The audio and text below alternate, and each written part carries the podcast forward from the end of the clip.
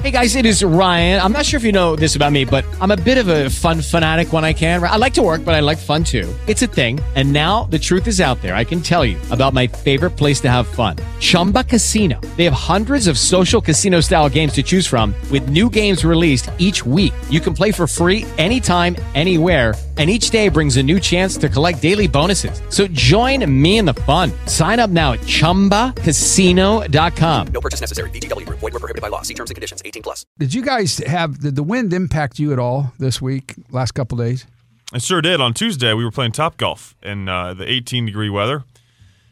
Yeah, I I had a few golf balls yesterday. You did? Yeah, yeah. The wind will impact you if you're. Were no you matter hit- how much you're doing, were even you on hitting- putts. Were you hitting into the wind or All the well, yeah, yeah, half, about half the time. Yeah. In Nebraska, you're always hitting into the wind. so So, I you know guys, you know I like to wear hats. Um I just have gotten used to you're a wearing fake hats. cowboy, you you've you well, hats. trans Yeah, cowboy. That's right. You got to that's get that right.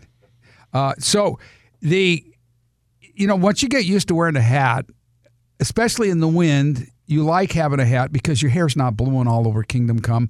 And then when it's cold, it keeps your head warm. And the kind of hats that I wear don't smash your hair off the top, so Mm, you can take them off and your hair still looks halfway right. decent. Okay, all right. I chased two hats in the last two days. One, I was out by Millard Lumber and I stepped out of my truck and the hat went flying. And had there not been a fence there to hold it, I would have never caught it. I would have never got it back. And it was one of my good hats. And same thing happened to me yesterday. I was at, I hopped out of my vehicle. I was in between, I think I was in Wisner, Nebraska.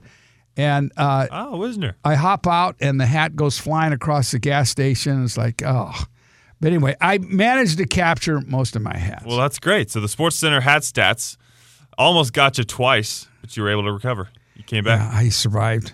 So I got to tell you a story. What I there was a day when I was a little bit younger. I used to race motorcycles. I Oh, used to race motocross, right?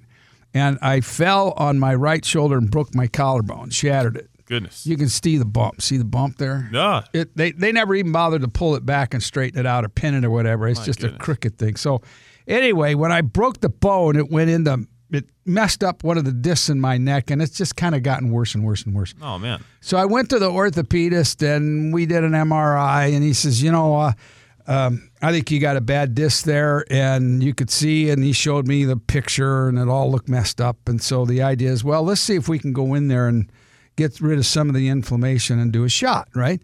So they scheduled me to do the shot, and I, I'm looking at the dude through the whole thing, and I'm going, you know what, man? What's the big deal? Just go get the syringe, grab the needle, stick the thing in my neck, and let's go, and I'll get out the door. Oh no, we gotta gotta book you in the hospital, and we gotta get you in there, Gotta and you gotta admitted? have the X-ray My and all this kind of stuff. And I'm going, come on, I've lived just for 50 years with this thing. just give me the shot, you know. So I go into the the the operating room and I'm going, what is all of this? What? Just give me the shot. I want to go back to work, right? And so I'm thinking, all right, he's going to lay me down on the table. I'm going to be face down. He's going to grab his needle, and all these nurses are going to stand around. They're all going to justify why they're there and what they're doing. He's going to give me the shot, and I'm going to go. He lays me on my side, and he starts to prep my neck, the front of my neck. Hmm. And I'm going, why are you why are you putting alcohol on the front of my neck? Why aren't you just putting it on the back and just stick the needle in? Give me the shot. Well, lo and behold, he says there's going to be a little pinch. Mm. He goes through the front of my neck. Was that just unexpected or? Absolutely. Okay. He never told me he was going through the front of my neck. I Oh, man. just assumed he was going in the back.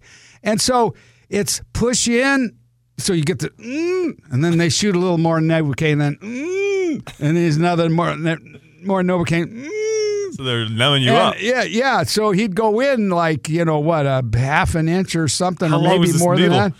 I didn't look, man. Uh. I didn't move my head. It's like by this time, it's like I am not doing nothing. Chop it off, doc. Yeah. so it, it's like "Ugh," squirt, squirt, squirt, squirt, "Ugh," squirt, squirt, squirt. He finally works his way back from the front all the way to the back, and then he gets that needle in the spot, and it was like, oh my Is it a good thing or a bad thing? hurt. Oh, like, man. Oh man! It, and then it, of course, it numbs up. But I, anyway, the pressure. Anyway, I was hard on the doctor be, eh, at, on the front end because I didn't know what he, he knew what he was doing. I had no idea what he was doing. I just wanted him to throw me on my stomach and stick a needle in there and bam, bam, and away you go. Has So they had to have the X-ray on top of my neck so they could see where this needle is going, and then they could go in and look and in and look. He kept saying X-ray, X-ray, because he kept looking at the X-ray to make sure hmm. that needle was getting just to the exact spot.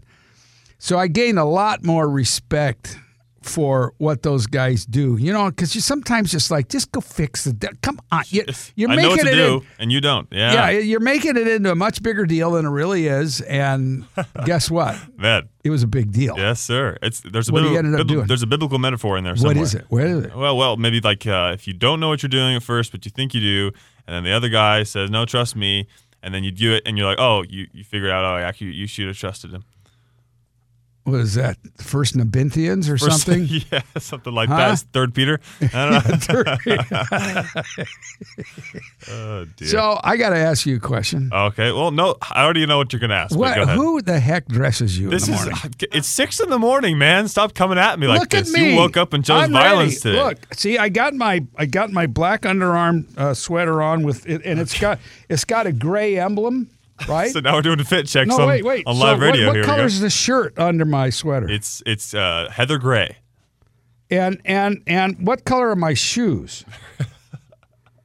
They're Heather Huh? Gray. Did you look in the mirror this morning? I co- Well, color good for you, I okay? color coordinated. My goodness. You got a turquoise T-shirt, beige Puma slacks, green socks with Christmas trees on it, That's right. That's right. They're, and you you my, still uh, you still have this girlfriend? exactly. Isn't that insane? No. What happened is LA just rubbed off on me. I came back this past Monday, and of course, you know LA's famous for you know the girls around there will wear jean shorts and Uggs, Ugg boots, those fluffy brown ones. I mean, the the fashion there isn't really a set fashion. You just wear whatever, wear whatever you're wearing. So it must have just rubbed off on me. I've got this, you know, bright teal shirt, match that with the greens. Very vibrant. It's very tropical. I don't know. Scott, I think we better take a break. Oh my that. word. All right, we're going to take a break. When we come back, Tom Brewer is going to come on and he's going to tell us about what we need to do to make sure that our children are properly protected in public schools. He's a state senator that's working on a bill that'll provide some more flexibility at being able to arm people in school. So it, this should be a fascinating conversation. Dave Nabity, Peter Brown, and Scott Voorhees will be right back. This is KFAB's Morning News Saturday with Dave Nabity. You know, I had the black sweater. That's right. I, I got the gray logo. I got the gray shirt behind it. Um, I've got the black shoes. I also have a black belt. My word. No, Hey. that, that, that- I do know that rule. Uh, You're supposed to, if you wear a belt, it's supposed to match your shoes, right? Yeah. Now, yeah, yeah. what about the metals? What have I told you about the medals? Metals, silver and gold is is what? What's the rule? You don't mix. You don't mix silver. You don't put a silver watch on if you have a gold belt. Oh buckle, well, yeah, that stands to right. reason. That's good. That's okay, but what do I got here? good. Ooh, you've got that gold gold watch, gold belt. Yeah, but it's silver. Oh, what? See, I got silver in the watch, but I got black on the face of the watch with some Oh. gold, and the gold in the watch goes with the gold in the ring. Say, I saw gold in the watch. so it all yeah. comes together. Now, somebody that knows something about having it all tight and all together in uniform is a guy named Tom Brewer, Colonel Tom Brewer. Hey, there you go. And he's a state senator, but he's also a colonel. I think. Uh, welcome to the show, Tom. Are you with us? What's up, Tom? Uh, yes, I, I'm with you. Um, I'm I'm just amazed at the detail you guys go into with uh, Now- your morning outfits. Now, come on now. Well, if you saw Peter, you'd know why I was talking about it because this guy's just a. Is, he, I'm a it's mess, the light was off when he put his clothes on this morning.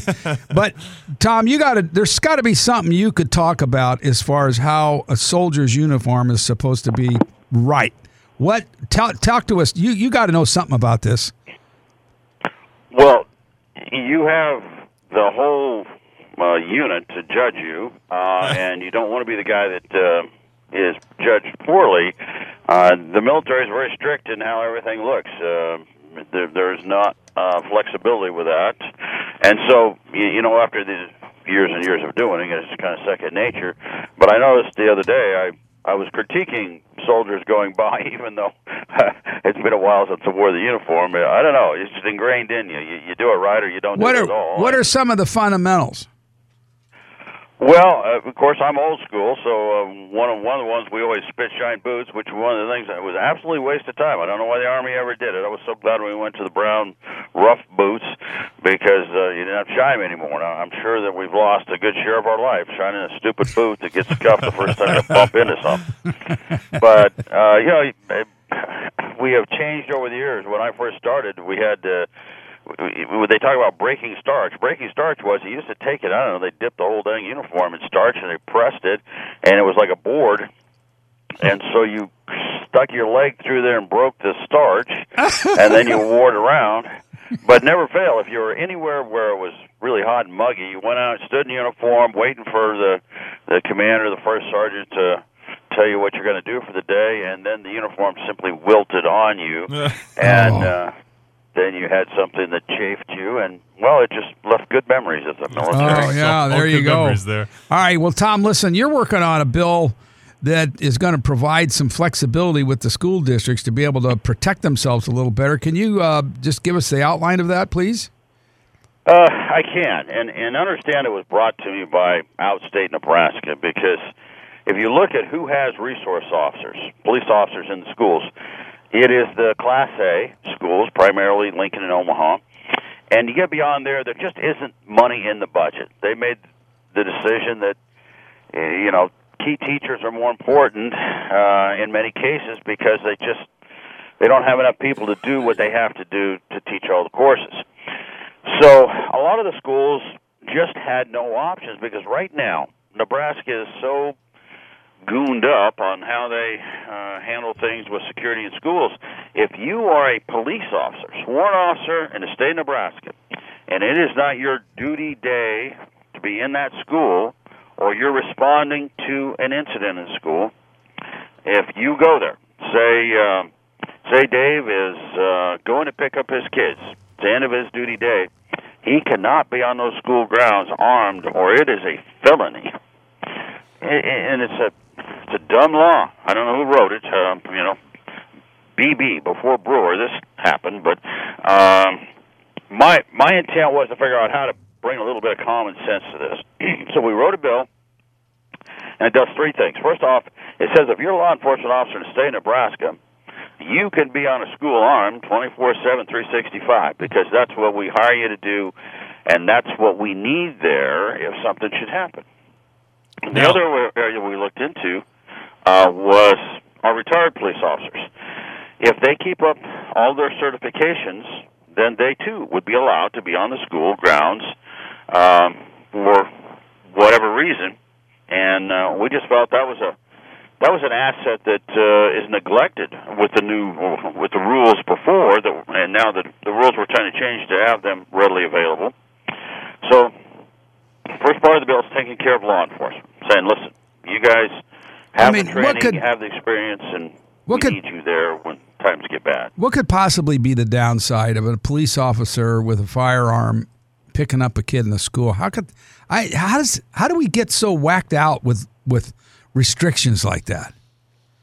Well, as close as I can tell, over the years, there has been legislatures that have been incredibly liberal that have made some really horrible decisions.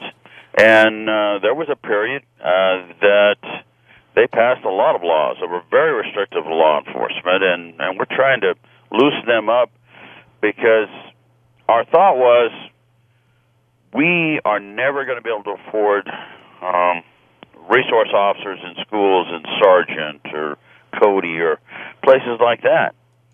But yet, the other part of this gooned up law with uh, Nebraska schools is that you cannot have anyone armed in a school for any reason.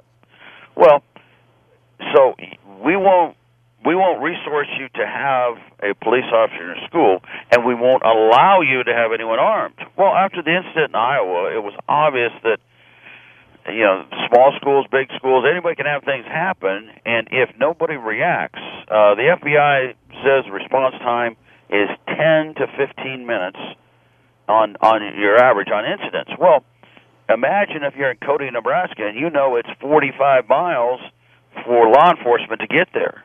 It's going to be 30 minutes or more. Well, there's a lot of really bad things that happen in a matter of seconds, let alone minutes. So we wanted to give the schools options, and so what we did is we looked at uh, how can we make sure that the school has the ability to protect itself, but yet do it safely.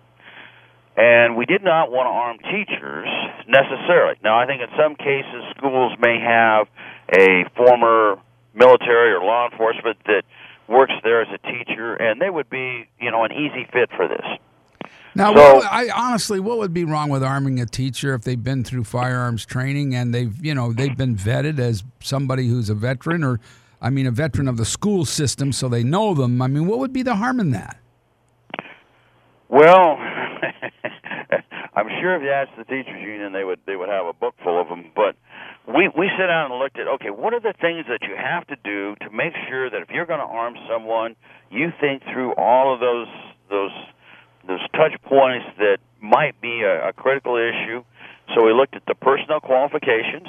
So in the bill, we we made sure that was part of what they had to do. We looked at training requirements, made sure that was what they had to do. Uh, look at appropriate firearms and ammunition so that you don't have over penetration of bullets, and then to make sure that they understand very clearly what the appropriate use of force is. So all of that is in there. And then also we looked at issues like, okay, how do you make sure that um, that firearm never has a chance to fall into the wrong hands? And so there we went through and looked at biometric boxes. So um, Dave has his his box. Uh, his farm is secured in it. It is secured uh, within his classroom or wherever they designate that to be. Because remember, this could be your janitor, it could be your principal. That's up to the school. But um, the, only his fingerprints can release the the opening of that box, so that that secures it. Uh, then we had to look at okay, if we're going to have this policy, who should have the authority to determine whether or not that school has the ability to arm individuals? And we decided that this is this is a no-brainer. Let it be the school board in conjunction with the administration. And and we did this because we knew the Omaha and Lincoln schools would fight this tooth and nail because they already have resource officers. And sure enough, they came to the hearing and they they they threw a fit and and raised all kind of Cain over the deal. And yet, all of the outstate schools come and said, "Please give us an opportunity." It may be something our school board decides we don't need, but that's local control. Yeah. I mean, make and, it and make it available across the state, and then the school boards that don't want to do it don't do it, right? Exactly. And that's the way we wrote the bill. And that's really what's put them in a box on this because if they go and stand on the floor of the unicameral, because it's out of committee now, and they fight it, it means that they want to make sure that other schools that are poor and don't have the ability to have a resource officer are not going to have anything. And it and, and that puts you in a box because now that's a very selfish way of looking at things.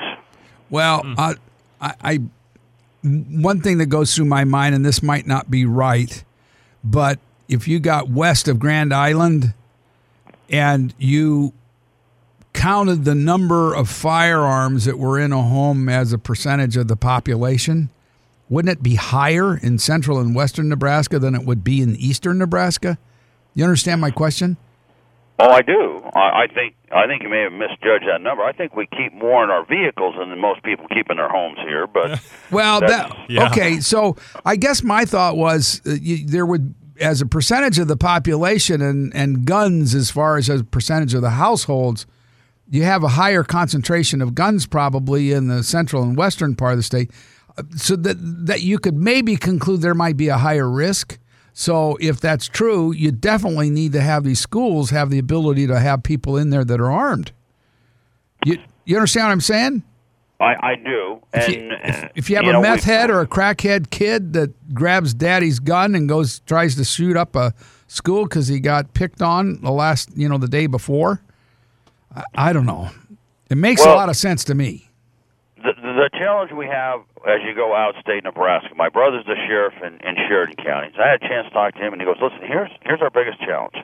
If we have a juvenile with mental health problems, we have nowhere to take him. Goes, we we we used to be able to take him to Scottsbluff. We can't anymore. We used to be able to take him to Kearney. We can't anymore. He goes, we can take him to Lincoln or Omaha at a risk that we drive a deputy and a, and a cruiser all the way there, kill three days, and then find out that they too won't take him and we have to return him. And then our choices are leave them in a jail cell indefinitely until we figure out what we're going to do and a judge has a an opportunity to sort it out. Um, but usually that takes someone with mental health problems and only makes them worse. Oh, sure. So Yep. uh, you know, this is not a part of the bill, but in, indirectly, at some point, we got to figure out how to take the the mental health issues with juveniles and weave them into some way to identify them and and make sure that they receive some type of uh, attention. Because uh, if you look at these school shootings, in many cases, it is individuals that are that are just messed up ahead of time and they know it. And cases, everybody you knows know, it. You know, there's a Yeah, ton of people just- that know it. So All right, so Anyway, we got we got about a minute, Tom. Um, just give us what do you need from us? If you had a call to action from the public, what would it be?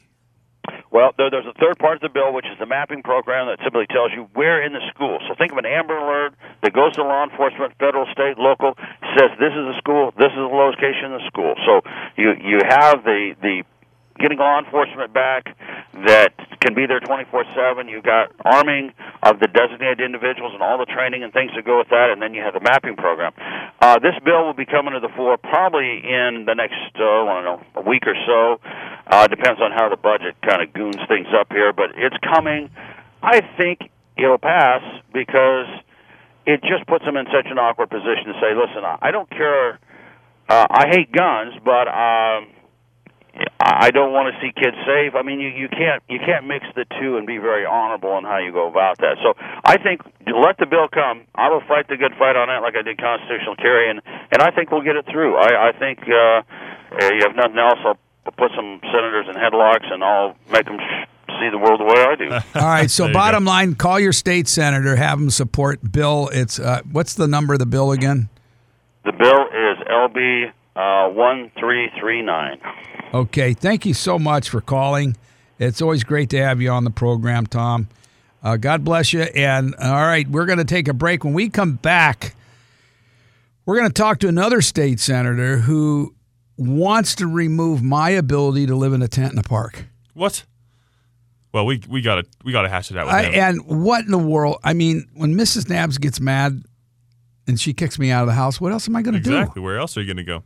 Okay, so uh, uh, uh, Mike Mike McDonnell is going to be coming on talking about that. So it's going to be good. Don't go away, folks. We'll be right back. This is KFAB's Morning News Saturday with Dave Nabity. So there's this mean spirited state senator from um, kind of the South Omaha area of the city. Oh, just wait till I get a hold of him, man. Oh yeah, man. I think he would give body slam you big Well, oh, time. uh, yeah, you don't want to mess with this guy. Oh, he's gonna put me in and he's he's promoting a bill, LB thirteen fifty seven, which, like I said before we went to the break, if Mrs. Nabs kicks me out of the house, which she does regularly, I have to have a place to go stay. So a, a tent in the park is, you know, or in the city or whatever. I mean, that's important to me. And uh, Senator Mike McDonnell, how how could you dare take that right away from me?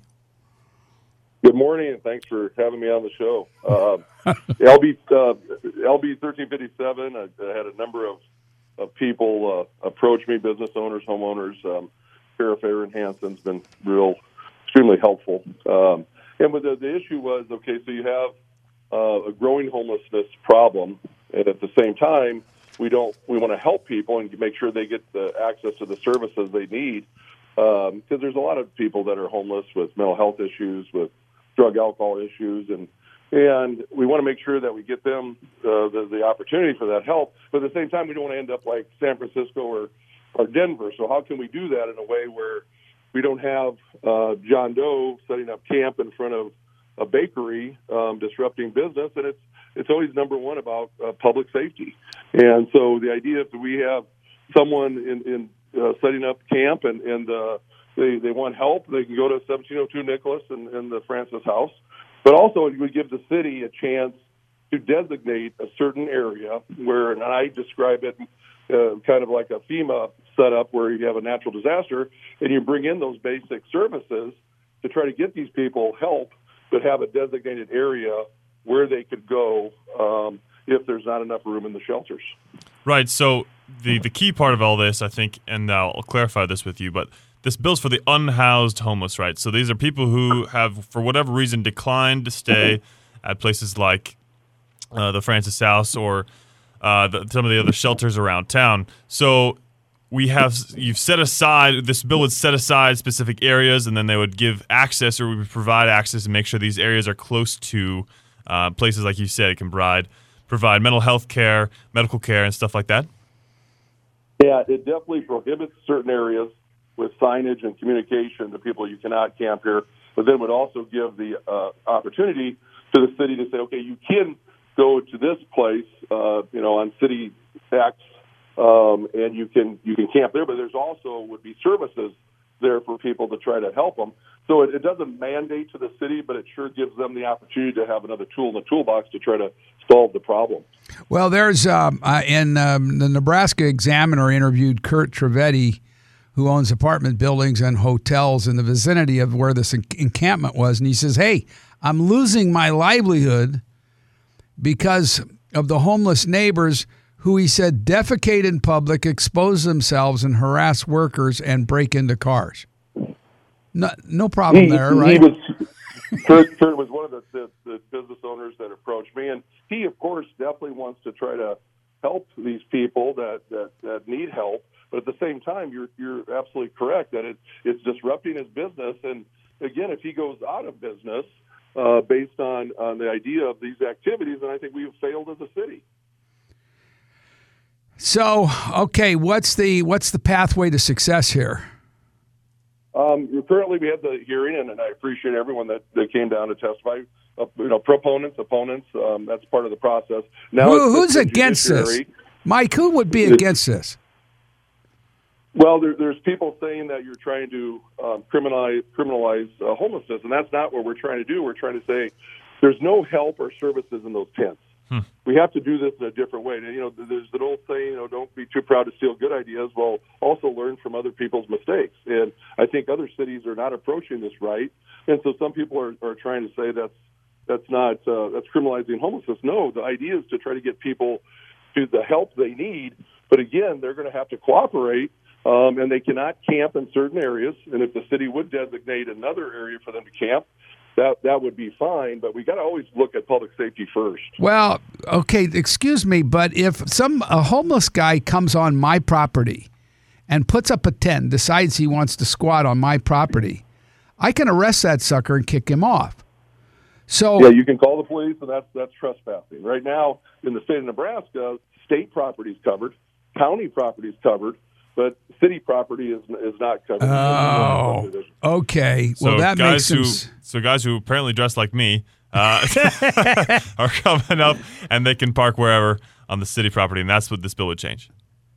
Yes. Okay. Okay. So, um, what do you need from the public? What what what can we? Well, I, I, if you could please contact the members of the Judiciary Committee and encourage them to uh, uh, please uh, vote yes and I'm, I'm always willing to work with the, the committee members if they got ways to to improve on the legislation. That's part of the process. But yeah, please uh, please contact the members of the Judiciary Committee. And again, it's not a mandate to the city; it's a it's an option for the city, so it gives them another tool to try to solve this problem. Gives them a little bit of a legal protection.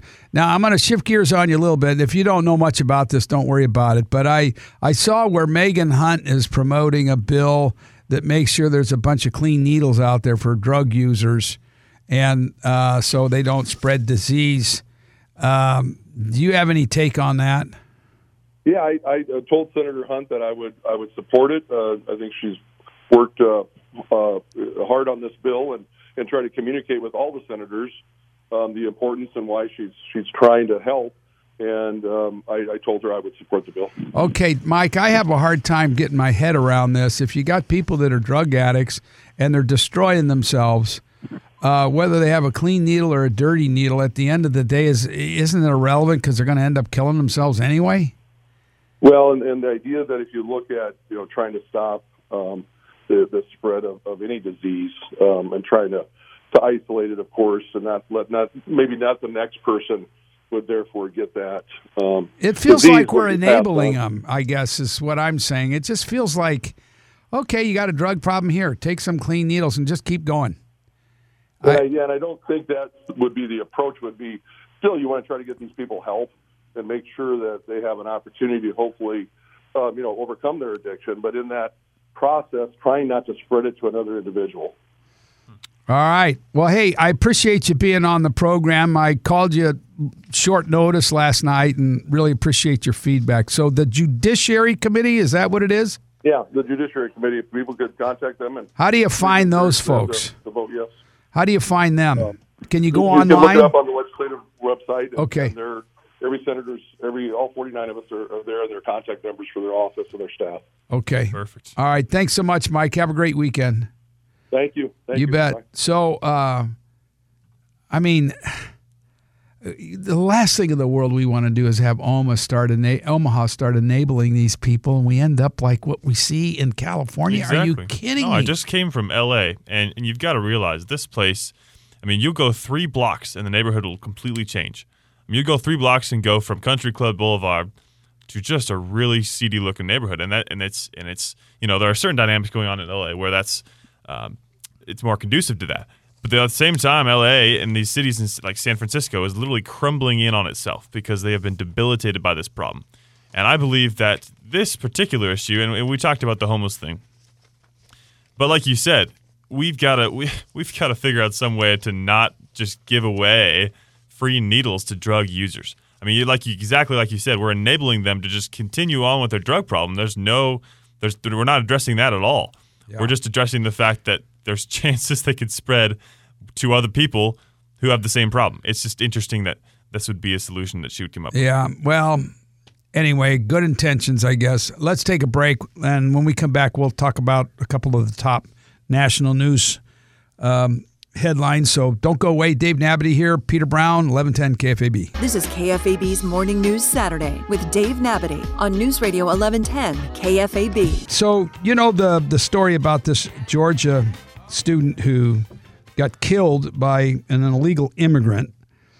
Uh, the mayor of Athens, Georgia, decided to do a press conference and talk about how um, basically this is Trump's fault. Let's let's listen to this for a sec. While 2019 was not that long ago, you might remember the dynamic we were living in in the late teens in this country, where you had the President of the United States speaking in the most vile terms about people who were foreign born. And you had that notion metastasizing in places like Charlottesville. Sanctuary City doesn't track with either of those. Anyway, And I just I wanted to, I just wanted you to hear that small piece of it because uh, what ends up happening is some guy in a goofy hat, not like my hats, a goofy hat, starts shouting down the guy, and it was just ridiculous. The what he was shouting was accurate, but you, you can't do that and have any credibility at a press conference. But this guy's basically saying uh, Donald Trump's hate caused a uh, outcry in the public, and for some somehow, some way, he stitches together that it's it's Trump's fault that these illegal aliens are in this country killing people. Oh, this person was detained and released pending further immigration. It- pretty much red tape let him go free. Pretty much the the inability for our immigration processes to be functional let this man go free and have the opportunity to drag this lady.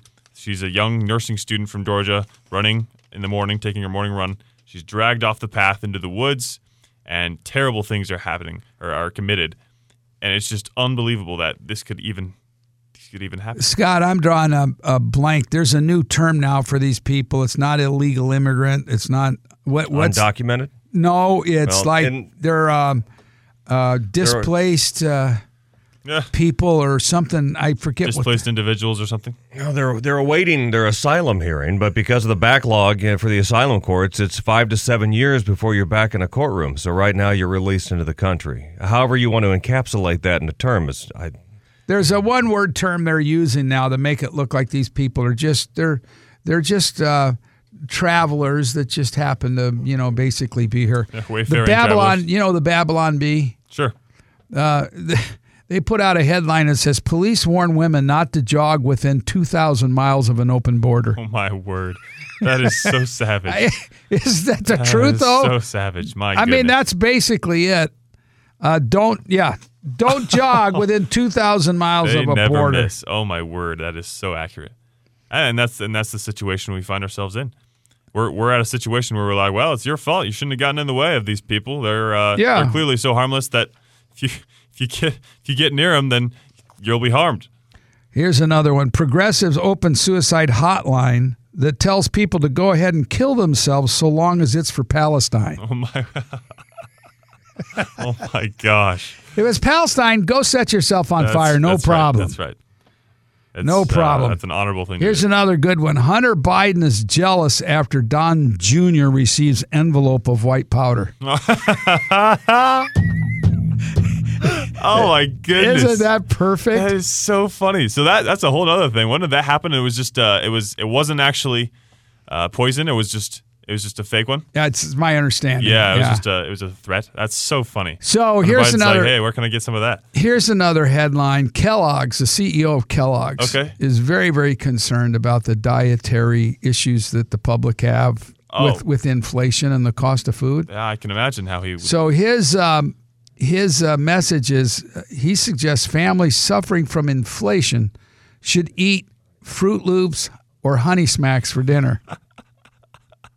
because that's the cheap, nutritional way. And he says it's he claims that cereal uh, for for dinner is trending.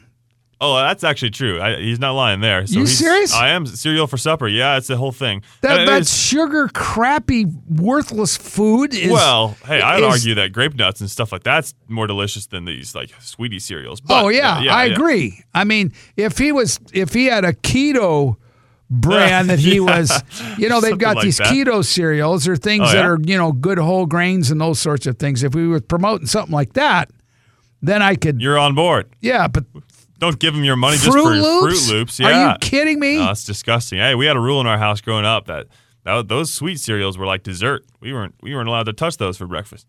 all right, one other head one other headline I want to cover here is: Do you know who Lisa Murkowski is? Lisa, no. She's a senator, a Democrat senator. Okay, okay. She's just endorsed Nikki Haley. Really? Now, why does that chap my hide? It's I- like a raspberry seed in my wisdom tooth. Here we go again. Uh, Do you know why? I don't know why. Because Nikki Haley's going into these elections where Democrats can cross over and vote for a Republican in the primary, and she's leveraging off the Democrats to try to make herself look bigger than she really is.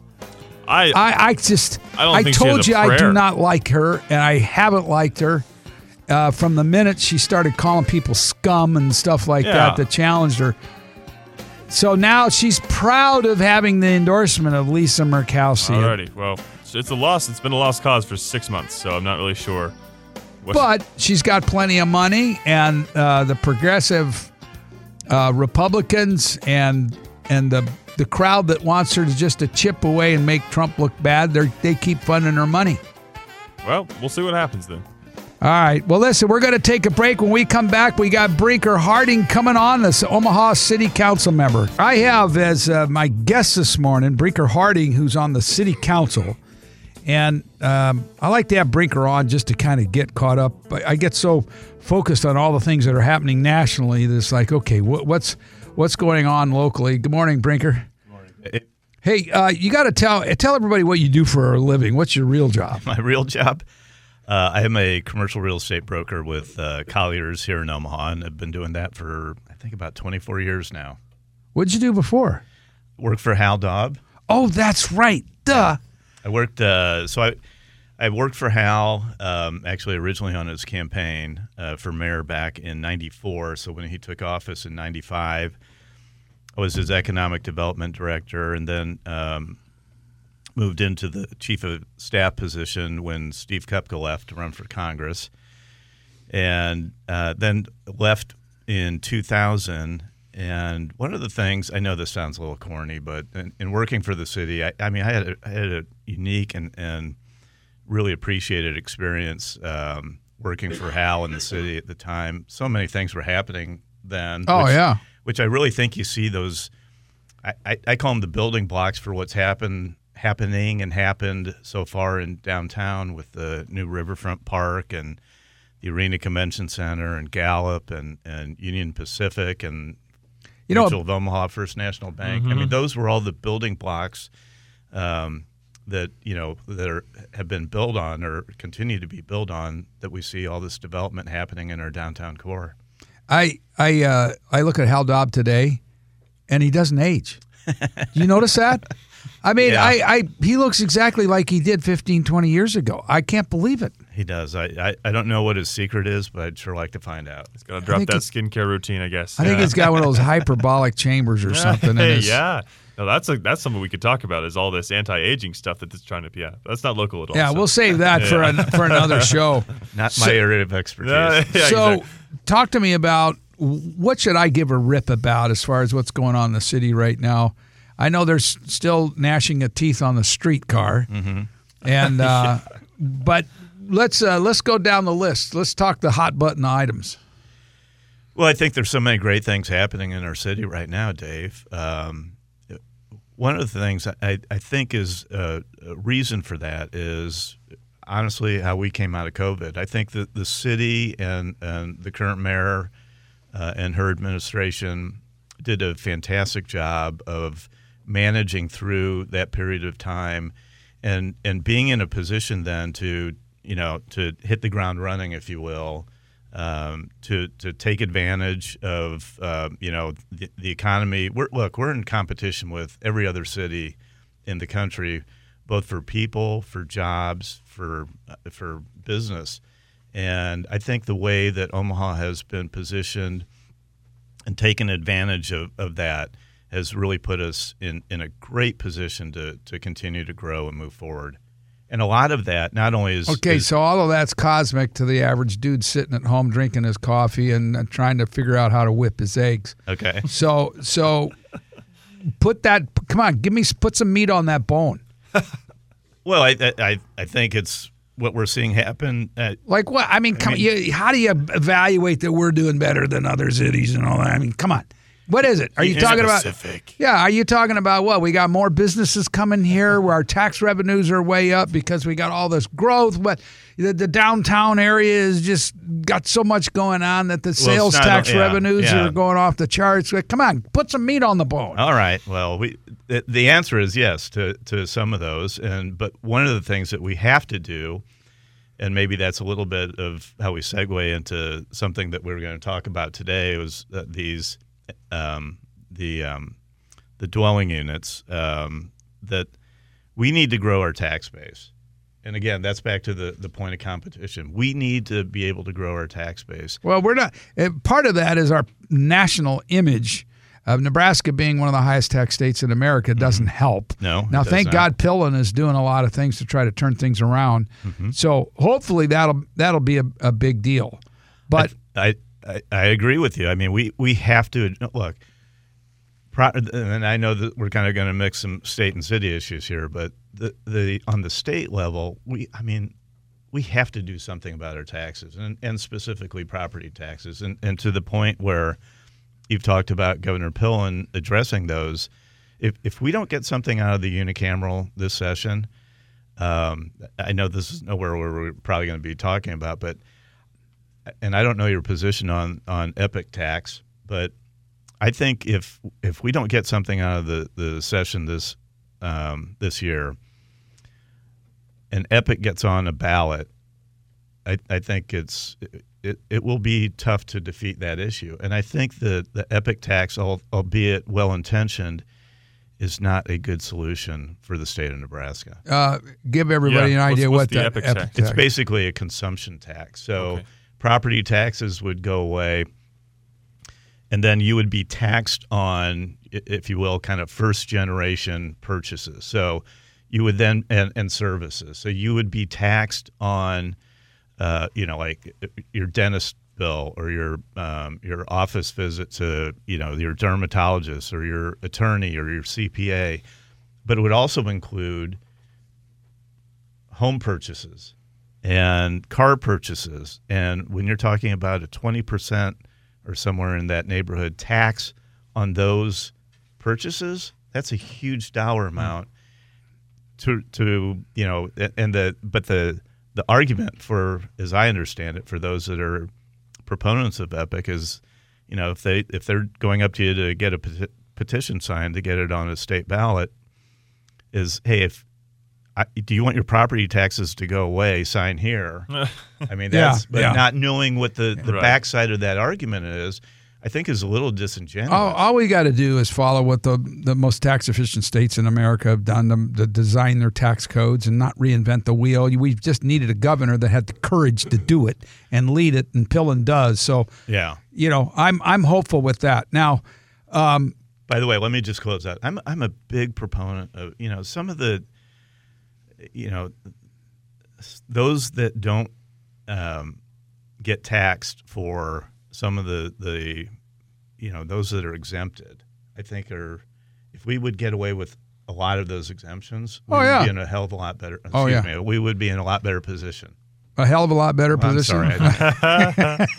So okay, yeah, all right. So come on, let's get let's get back to city now. Talk to me. What's going on here that I ought to care about? Uh, I'm going to talk to you about streetcars. Okay. Uh, uh, but uh, let's let's save that for a little bit later. Um, what it, you know? What's going on with Mutual of Omaha's building? Uh, it's coming out of the ground. Um, if you drive downtown and, and you see that construction, um, it's it's amazing to have another corporate investor in, in the downtown area. And a little bit back to, to that what I was talking about earlier is that you really need to have a, a solid um, central core in order to grow a city. You can't have, and that was kind of a little bit of, of Hal's philosophy back in the, the late '90s was that if you had if you had a, a a donut hole, if you will, it's hard for the rest of the city to grow. And if you have a good, solid downtown, a solid central core, it gives the ability for the rest of the, the city to grow. So, how, how does that relate to Mutual Omaha? So, Mutual of Omaha has now made the investment to, to build their new corporate headquarters downtown.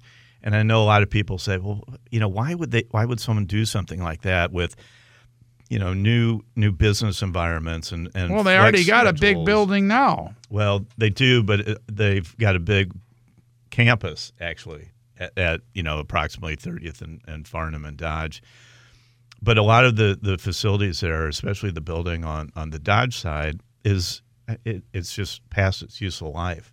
It's been renovated so many times, and the, the building systems just aren't you know to, to do that again to continue to reinvest in that building is just pouring money down So the drain. is okay. So the intention is then to tear that down after they build the new one. that will be up to whoever the developer is for for that project but i would uh, you know i would suggest that you know the useful life useful life of that building is you know certainly for an office development or office If use they if done. they do that, isn't that going to release the wild kingdom in the city of Omaha? And there's going to be a lot of a lot of A problems. bit of a Jumanji situation yeah, I think, there. uh, I don't know. yeah, they're, they're, I don't, I don't think there are any elephants or giraffes no. there anymore.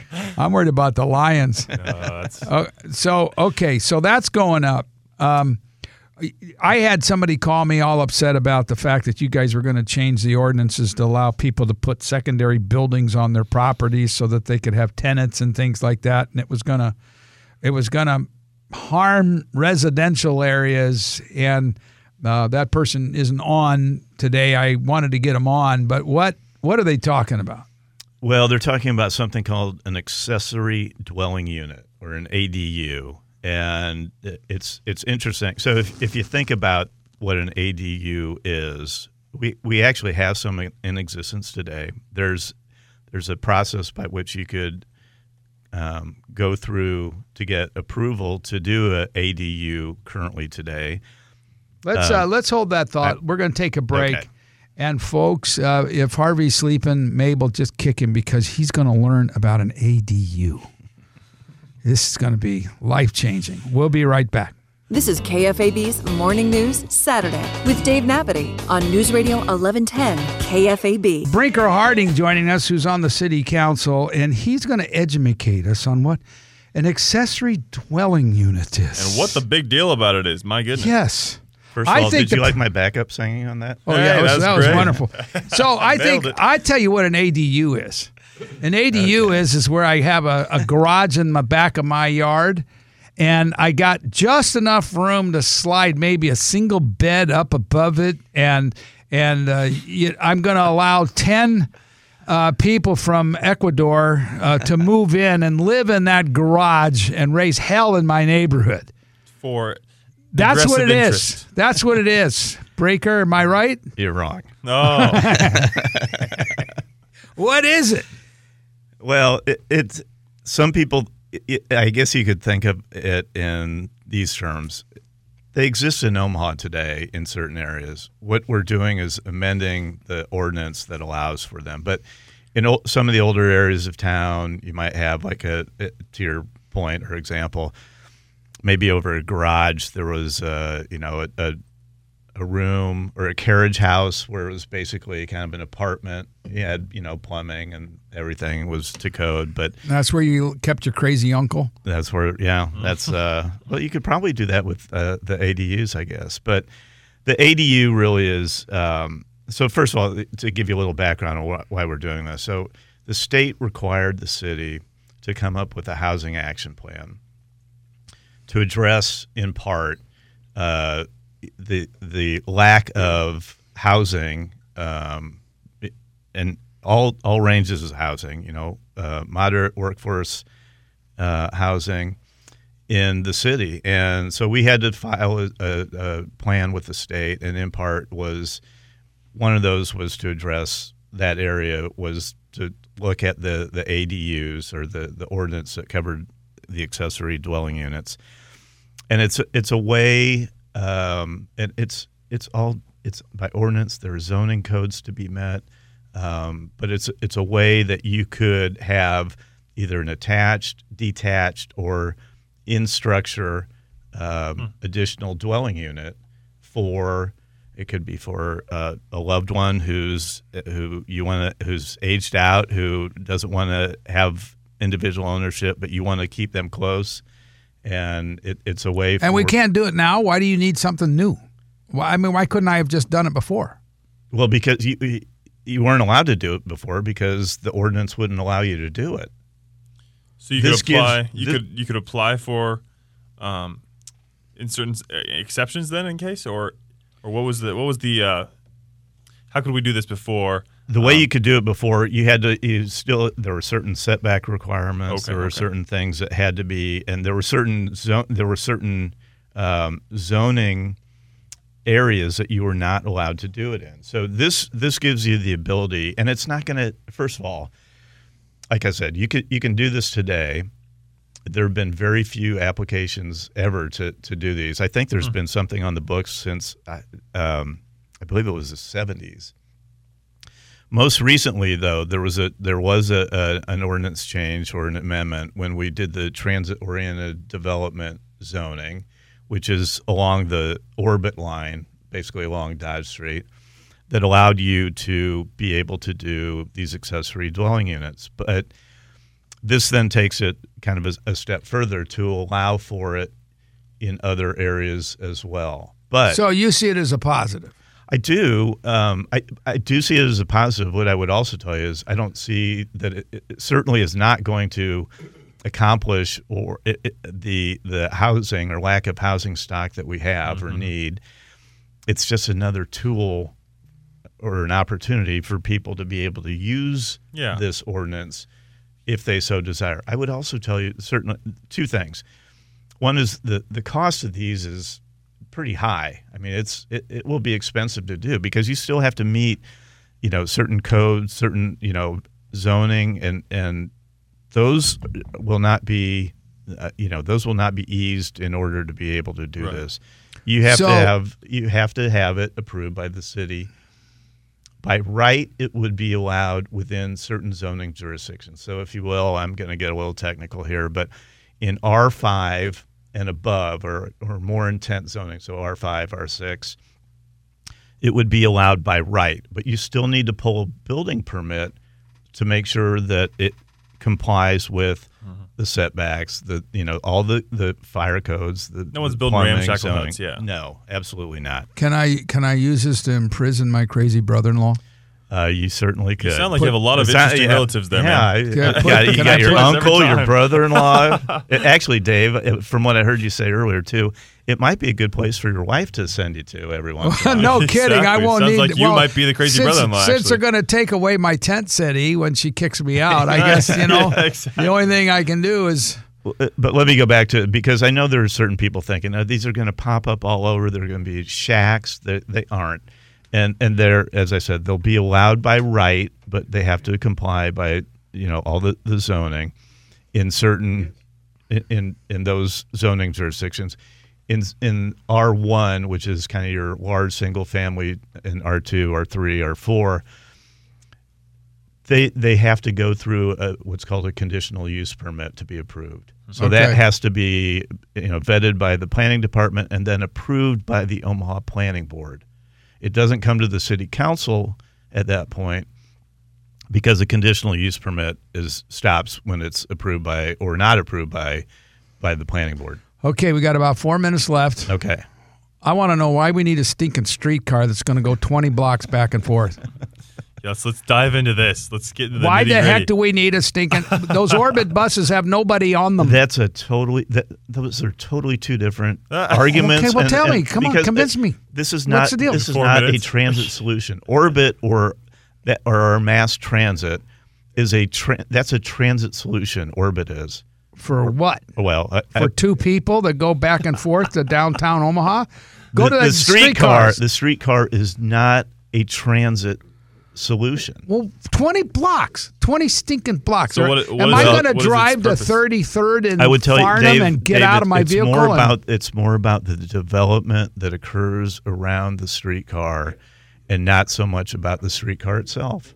I know that that sounds odd to say it that way, but it's the development around the streetcar line that that is the true benefit of the streetcar. Okay, so what you what you just said is there's all these apartments and all these things being built around the streetcar that mm-hmm. people are going to want to hop that live there are going to want to hop on the car, go downtown, go to this, go to that, and then hop back and, and come right back. Is that what I you're saying? I see what you're saying though, because especially with you're saying the No, I- development downtown with the soccer stadium and the new uh, Mutual, Mutual Omaha, Omaha and all all the- the stuff that's yeah. going on. There's no parking infrastructure there for extra for all But this. but, But they're again, going to it's have not- parking downtown for that big building, aren't they? Yeah, they have parking Yeah. for that, but it's a, a- again, it's the the development that occurs around the the the in ground rail, and and the that property tax base that builds up around it is what pays for it,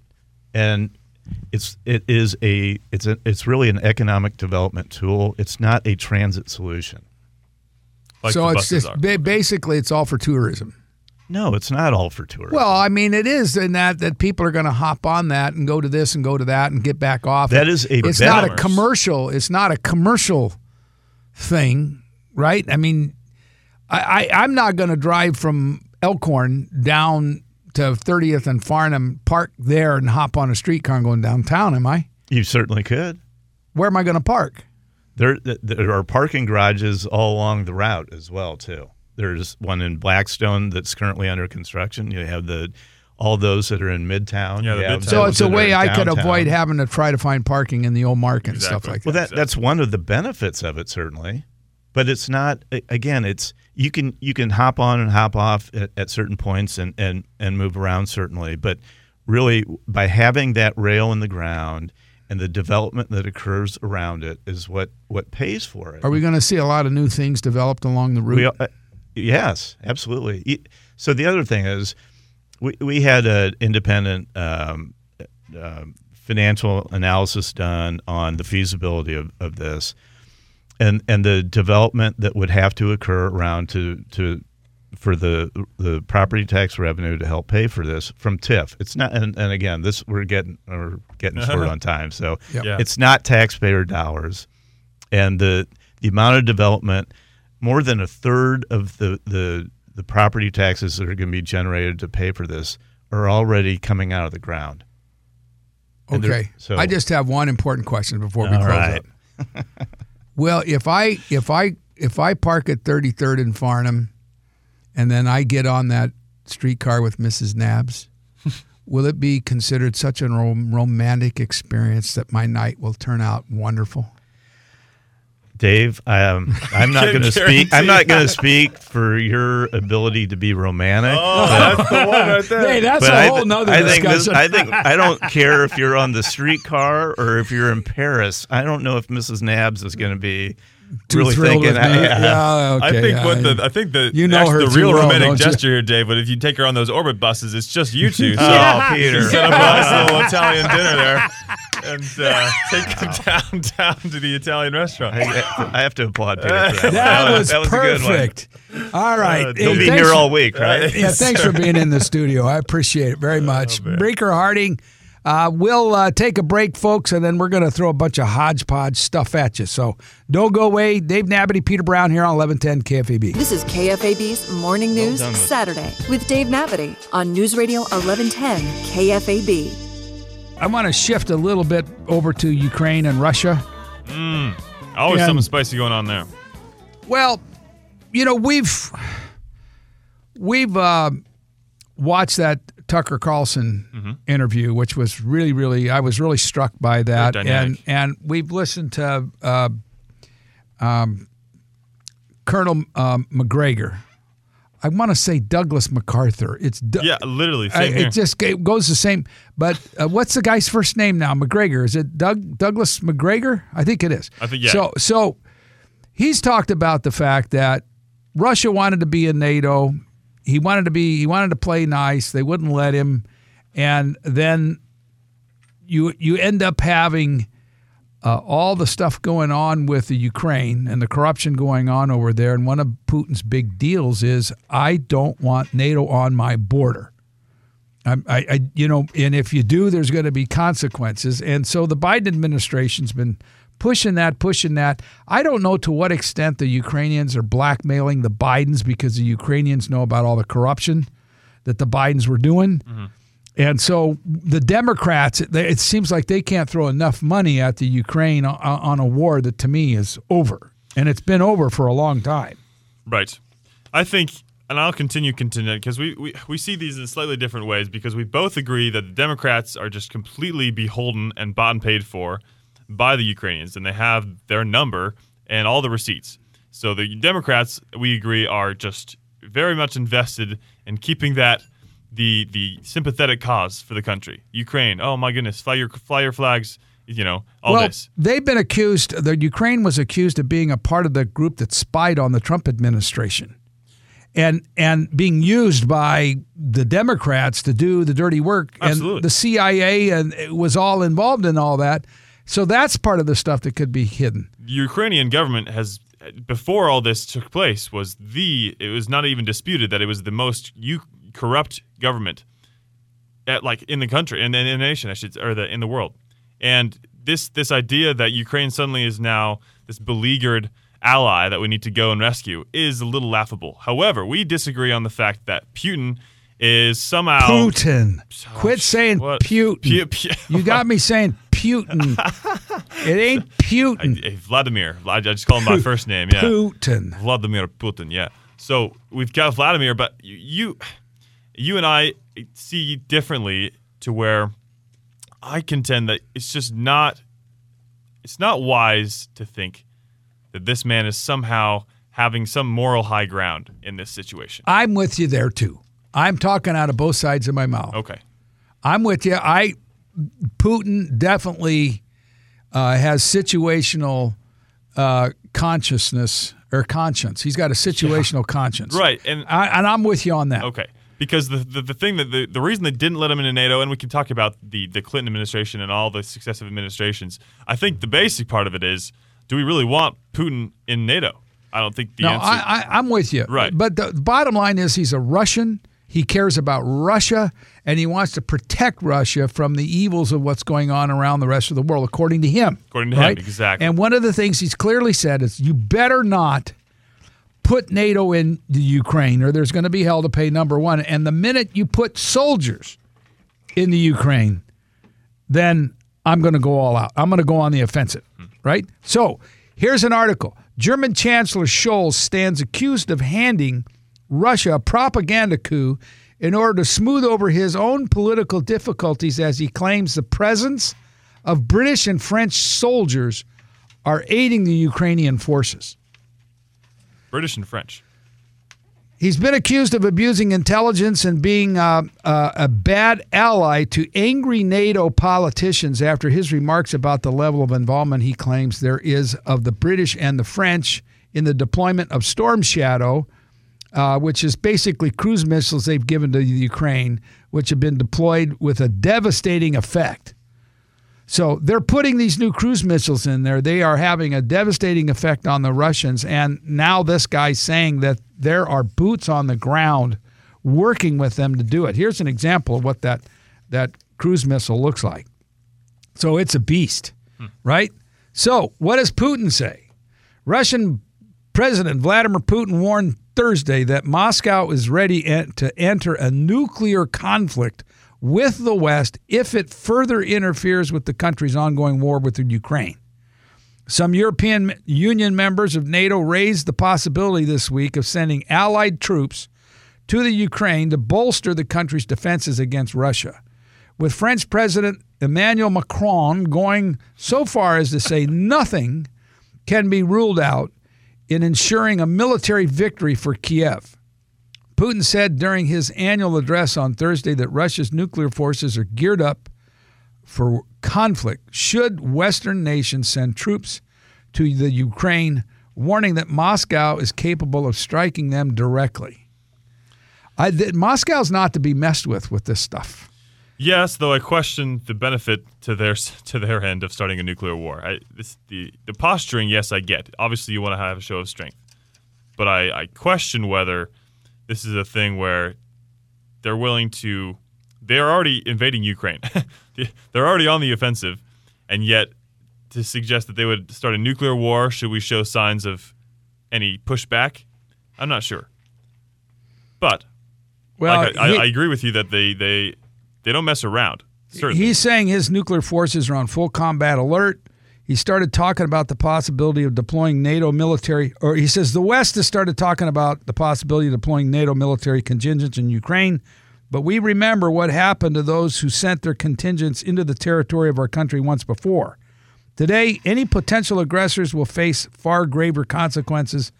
They must grasp that we also have weapons, and yes, they know this, as I have just said, capable of striking targets in their territory. Um, so, anyway, I Here's what- just my yeah. gut, my gut is this is all unnecessary. It's really Let's is. settle this stinking war and get it over with. Uh, let Russia keep what it's got and call it good. I mean, uh, That's my that's, that's, heartbreaking. That's heartbreaking for the people that have died because so many people have. Oh my gosh.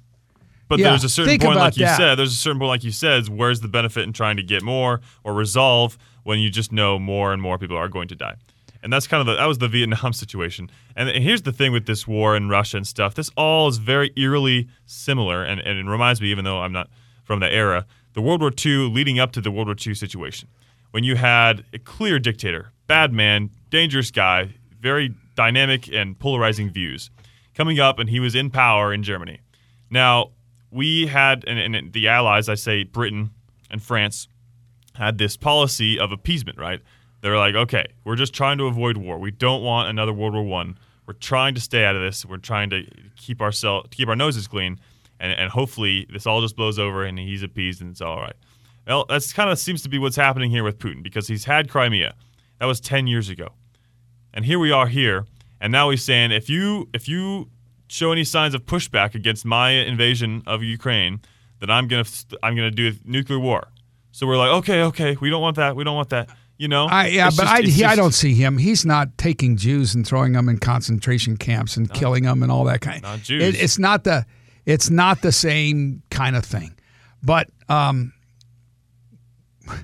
when we come back, I'm gonna I'm gonna talk to you a little bit about the brilliance of our own military here in the United States.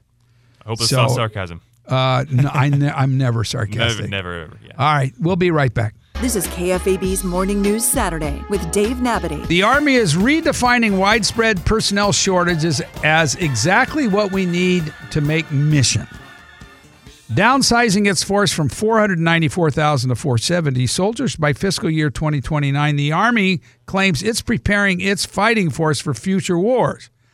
The 24,000 person reduction is being touted as serving to restructure the largely unmanned, hollow force structure and build new formations equipped with new capabilities needed for large scale combat operations and high state, uh, a high state of readiness. Ironically, the re- with continued recruiting shortfalls in recent years, the Army is also claiming that restructuring effort will the, the effort will help build back its end strength. Over the last two fiscal years, the Army missed its recruiting goals by an eye-opening 26,000 recruits. Hmm. Almost the same number that it now claims is inten- it's intentionally cutting.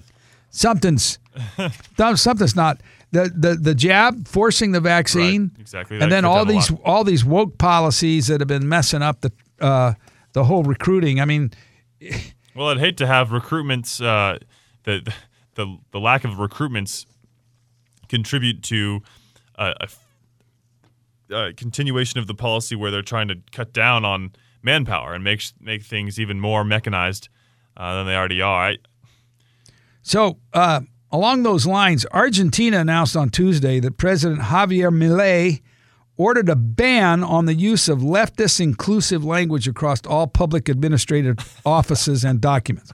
The announcement was made on Tuesday during a presidential spoke during presidential spokesman Manuel Ordo- Adorni's press conference. Ordorni added that everything related to gender-based perspective will be banned throughout the national public administration. oh man, They are That going to proceed to initiate the proceedings to ban in- inclusive language and everything related to gender based perspective throughout the national public administration. Of course, you already know all the details. You're not going to be able to use the letters, the letter E and at symbol and X and avoid unnecessary use of whatever. Anyway, That's so funny. Yeah. So this guy, so somebody sent me this video. Now, I watched the video and I thought, as I'm watching the expressions and the way this woman carried on, I thought she was she was authentic. And and I'm usually a pretty good judge of of people. She'd have to be one heck of an actor to to do what she's doing with a straight face and with the passion that she's speaking. And but some folks have said this is satire. So, uh, Raj, let's go ahead and Yeah, play take it this. with a grain of salt. My son does identify as a cat, but I cannot take him to a vet because I tried that, and the veterinarian told me that because he has human anatomy, that he does not know how to to work on him or diagnose him with anything, um, and he legally cannot. So, and while I do think that is a form of discrimination, because you know, my son, if he says he's a cat, he is a cat, um, and he needs to be treated like that, like one, you know. But um, I'm not going to press charges because I know that he could lose his license if I if he did work on my son. So um, I'm not gonna I'm not gonna try to sue him or anything. so don't noble worry. That's noble. But this is something that I want to raise awareness on Raise because I do think that people that identify as an animal should be able to go to the vet.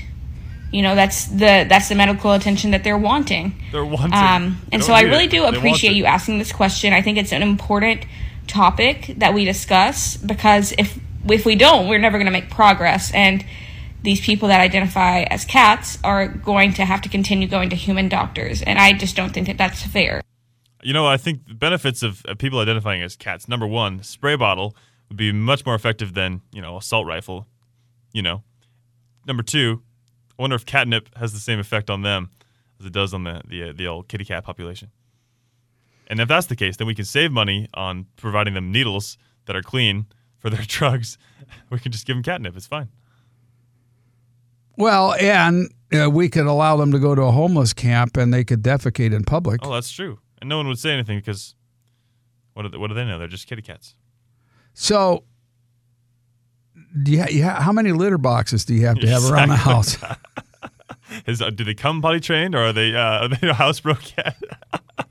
I don't know. I don't know. That's a great question. Now, do you think that gal was serious? She sounded very. She she had the great voice for it. Well, but if it's coming from a satire website, I'm not sure if I- I would trust it. You know, she But I haven't seen it. I've only heard it. she so- used terminology here that only only a lefty would use. I think and and authentic. I mean, it could be but- Babylon Bee type thing. I don't But know.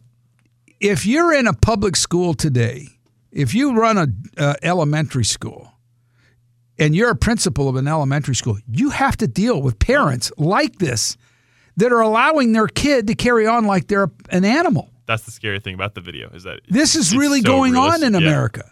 It's so realistic. So, what a what a time! What a time to be alive.